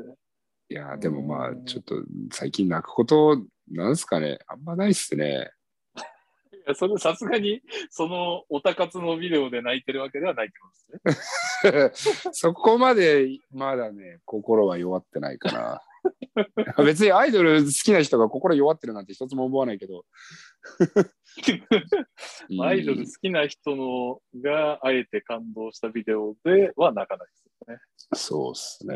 ですよね。泣かないっすね。なんか、だから普通に、僕あれとかで泣きましたよ。ザック・ランドルフトリビュートビデオみたいな。メンフィスがあの永久決断セレモニーやって。はいはいはいはい。そうっすね。泣く。まあ、どうでしょうかね。うんまあ、あ、と選手た子ち供。周りはね、普通に泣けますよね。あの、そうですね子供できちゃうと。う普ん通になんか初めてのお使いとかでも酒飲んでると泣けるん で、それは見なね、いようもにうしてます。 おじさん、おじさんだわ。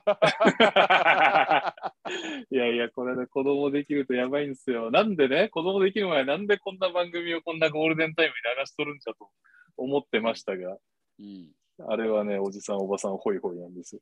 あーそちら側に行ってしまいましたか。こちら側に行ってしまったんで、見ないです。なるほどですはね。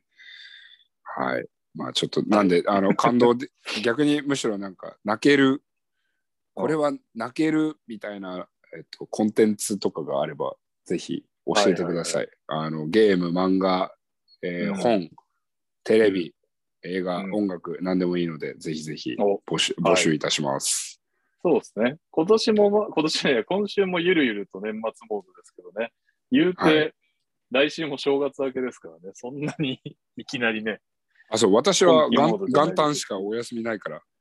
あははそうか、むしろ通常平常運転なんだ。そうなんです。い失礼しましえいえいたいやー、いつかダブドリ次第では行きたいな。ダブドリが終わんなそうだけど、せっかくあねー、千葉でやってますからね。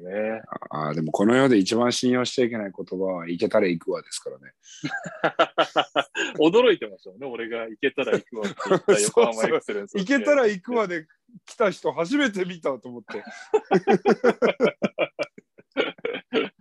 えーはい。えーはいっと、これが最後の方、あ、最後から2つ目だ。えーっとですね、どなたですかね、ターさんかな、福山グルメが知りたいっていう投稿が先週ありましたが、えーうんジャックスさんとジョン・ジョバンニさんからうん、グルメ紹介いただきました。うん、えーまず、ジャックスさん。いつも楽しく聞いています。私は福山 B 級グルメを紹介します。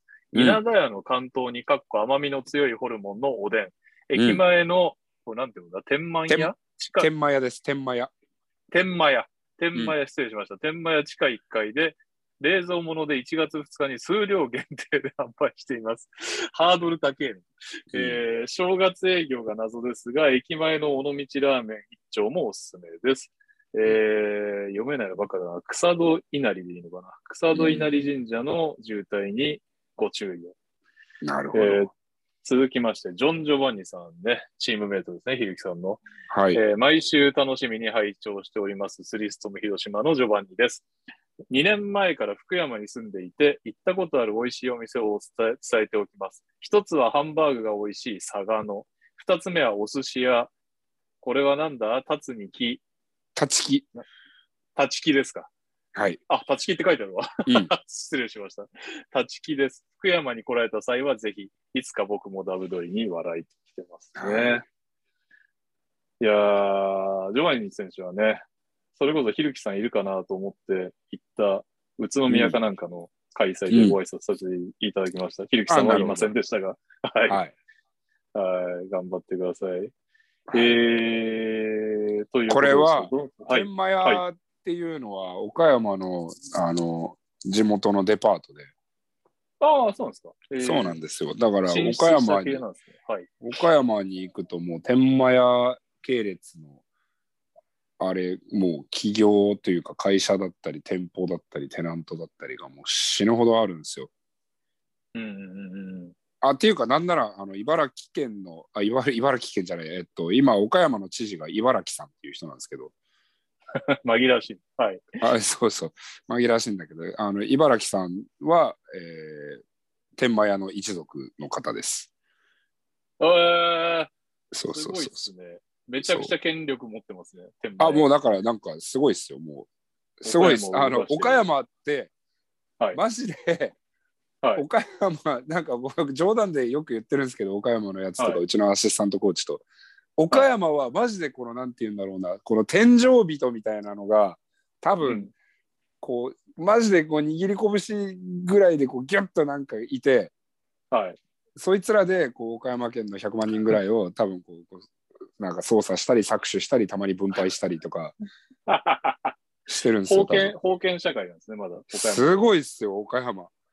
えー、うん、だから、あれ、なんかね、もうね、住み分けがすごいっす。あの、もえう、ー、下の方の、下の方っていうか、その、なんて言うんだろうな。あんまりこう、うん生活が豊かではない人たちと豊かな人たちが交わらないです。全 マジっすか。く。はえい。えー、すごいです。なんか東京とかにいるともうちらほら見かけるじゃないですか。別に、ああ、あいつはどこそこのあいつだとか芸能人とかもちらほら見るし。はいはいはい。そうね、えみ見ないです。見全然交わってねないです。。岡山見ないです。えー、すごいです。なんか岡山僕めっちゃ格差社会だと思ってますからね。そうなんですね。はい。という岡山情じゃあそ報でのした代。わり、古き良きこともおそらくあるんでしょう、ああ、そうですきね。っとそれはありますね。うーんあとは、うーんなんで、えっと、はいまあ、天満屋が福山にあるんで、もう福山は岡山になりました。はい。 支配下に置かれたということですね。はい。はい、最後です。コーチ T さん、回答していただいてありがとうございました。ニアミスかましたコーチ T です。この人、あれですよね、中学生かなんかに教えてるってことですよねあ。そうですね。えーお褒めの言葉ありがとうございます。ケンジ・ヒルキがおっしゃっていたチャンスの部分も子供たちに伝えて、もっともっとバスケットの楽しさを伝えていきたいと思います。うんえー先日、地区の新人戦がありまして、十数年ぶりに地区優勝できました。おめでとうございます。うん。えーライバルチームにはミニバスからやってる子ばっかりのチームもいて、毎年そのチームに負けていました。えー実は去年の11月にコーチに就任したのですが、うちのチームに2年生で170センチのビッグマンがいるのですが、かっこ女子です。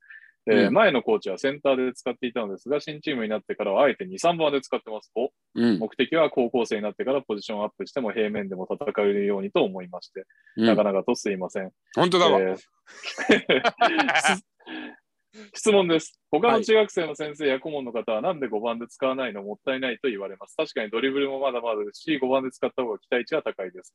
5アウトから DDM を使って全員でアタックという形が基本テーマとして組み立てています。うん本人と相談してコンバートポジションアップしていっぱいチャレンジさせるのは間違っているのでしょうか彼女だけでなく全員でアタックチャレンジするどうでしょうか長々となってしまい大変申し訳ありませんでした。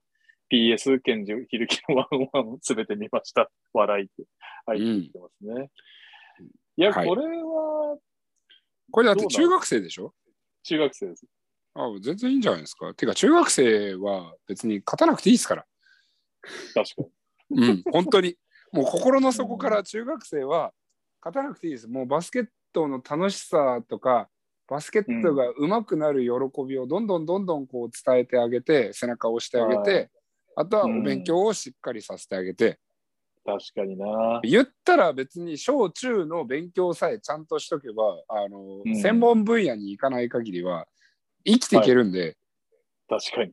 ただなんか結構ありがちなのがスポーツに中学校の頃にもう傾きすぎちゃってその勢いでスポーツ推薦入って高校でも何も勉強してません大学もドロップアウトしましたみたいなスポーツ選手じゃなくてもスポーツやってましたまあこれ推薦あるあるなんですけどはいはいはいはい。そうすると社会に出た時にまマジで苦労するんでなるほどね。はい、なんでお勉強をちゃんとさせるのとあとはバスケットが上手になる喜びをどんどうんどんどん教えてあげてください、うんだからそれは別にセンターだろうがうん。外,、ね、外回りのスキルだろうが何でもいいと思いますなんで結局バスケットって全部使わなきゃいけないんでそうですよね。うんなんかあのーよくね、セルビアとかが16歳だから18歳まではもうポジションを決めない。それで伸びたみたいな話を聞きますし、全然やっぱりね、中学での身長なんて当てにならないですしね、そもそもうが。んそうなんあですのよ、全員バスケした方がいいと思うんですけど、これちょっとなんか疑問が一個あるのが、うんあの、全員バスケさせたいじゃないですか。はいはいあの、育てたいときに、ディフェンスってどう、どうすればいいんですかね。オールスイッチにしちゃえばいいのかあんまそもそもピックがないんで中学校とかってな。ああ、はあはあはあ、なるほど。あそうそうあって別にオフボールのスクリーンとかなんでオフボールのスクリーンなんて別にどうとでも対処できるというかはスイッチしたところでワンオンワンだし、い。なるほどね。だかうんらそうなると相手も、なんか、ファイブアウトな感じで攻めてくれないと、ディフェンスだけ練習できねえなって気がしますよね、その、でかい子。デあーィフェンスだけやたらインサイドのディフェンスを覚えさせられるっていう 話になりそうなう気ーんまあでもどうなんでしょうね普段の練習の方が圧倒的に時間量は長いですかが。まあ確かに、そうですらね。ね、うん、そうなんで全然いいんじゃないでしょうかねうん。まああとなはるほどね大きい子は選抜とかにどんどん引き抜かれると思うんでまあ確かに、見込みがその時点であればね。うんうんうんうんうんいやもうこれは全然いいんじゃないでしょうか、まあドリブルドライブモーションは別に、あのコンセプトとしては全然いいと思うんでまあいろんなバスケットに触れさせてあげたいですねなんかああ、確かに、一つに固まんないでね。そう、ただまあ、それは多分コーチの方もね、どれだけ習得できるかとか引き出しがあるなしっていうのは、うん、ね、あの、時間の制約ももちろんあるでしょうし、大人だから。そうですね。そう、だからまあ、これが、あのーなんかコーチって一番良くねえなって思うのは、これが絶対だよって言って、バスケットを教えるのが良くないと思うんで、確かに。そう、特にこの年代は。はい。うん。それはね、まあ、高校生もちょっとどうかなと思うけど、大学とかプロとかになったら、もう、なんていうの、うちのチームではこれが絶対っていうのは存在するけれども、うん。うんまあどうなんだろうねチームルールを守るっていうのもそれはバスケットのスキルの一つではあるから、はい。うんね、もしかしたらあれなのかもしれないけどいろんなバスケットを教えてあげてなんかいろんな考え方があるとこうアイディアがやっぱりいろんなのが出てくるんであとはバスケットに対して頭使うようになるんで、うん。うん、なんか日本ってやっぱりもう大学、まあ、最近は大学むちゃくちゃレベル上がったと思いますけど、はいはい。あのー今までの日本ってプロになってからじゃないと頭使ったバスケットをしないっていうのがすごくやっぱり IQ だったり引き出しが少なくなる理由のひ原因の一つだと思ってたんで僕は。うんなるほどね。うん、ということです。はい。なんか、あと、あれ、どうせ、まあ僕は200%コーチをやることがないんですけど、一はいつ思うのが、バスケが、こっからかわ、さらに進化していくからっていうのを早いうちに伝えといてあげたいです。ああそうですなねん。かそれは大事かもしれないですね。もう年々変わっていくじゃないですか。変そわうでってすっねて当たり前なんだよっていう前提をまず教えてあげないと、なんかそうですね。取り残されるやつが出てきそうだなって気が。そうですね。はいだ。から、はい。うん。だから、そうですね、変わりますね。あいや、もう、うんそう、本当にそうだなと思います。だから最初、僕、バスケットを教わった時は、もうディナイ全盛期で、ああ、でそはいはいはっいから一回オープンディナイうんうんうん。が流行りだして、ディナイどこも全くしなくなって、そんだらまたディナイが流行りだしてみたいな、うん、ああはいはいはいはい。今、ピックアンドロールとかもね、割とブリッツ気味だったり、ハードショーだったりとかっていうのも、いろいろ出てきたりとか、はい。で昔はスイッチさせたくないから、はい。アイスっていうのが生まれて、うん。でも今はスイッチさせたいからみたいなとかいいろんなことがこうすごいですねバスケットの進化はすごいですよね。また新追いたなつ。かないですよ私はそうですよね。まあそもそもまず新たなピックアンドロールの守り方が出てくるとか出てこないとかの前にピックアンドロールがね、また主体じゃなくなる時代が来たりとかもするかもしれない。そうで。すね何でも考えられますからね。うんはい。はといいうわけで、ひゆきさん、今週もと言わず、今年もありがとうございました。ありがとうございました2021年大変お世話になりましたそうですね。ひゆきさんは1月1日だけお休みということですが、はい大体のリスナーの方はこれから、えーお正月堪能していただいてですね。うんえーゆっくりしてほしいですねそうですね。我々は、ちょっと先に言っときましょう。1月の7ですか ?1 月7ですね。1月7日の、えー朝にまた恒例の早朝収録で新年を迎えようと思ってますので、ぜひぜひ、また引き続きいろんなバスケでもバスケ外でもトークテーマ、質問などなど、えーいただけると助かりますね。ちょっとはいお正月番組でも見たついでにアイデアを浮かべていただいて、うんはい。来年も皆さんぜひ聞いていただけるとと思います。はいというよわけでろしくお願いしますよろしくお願いします。えー皆様、良いお年をお迎えください。はいはい。では、また来年、バイバイ。バイバイ良いお年を良いお年を。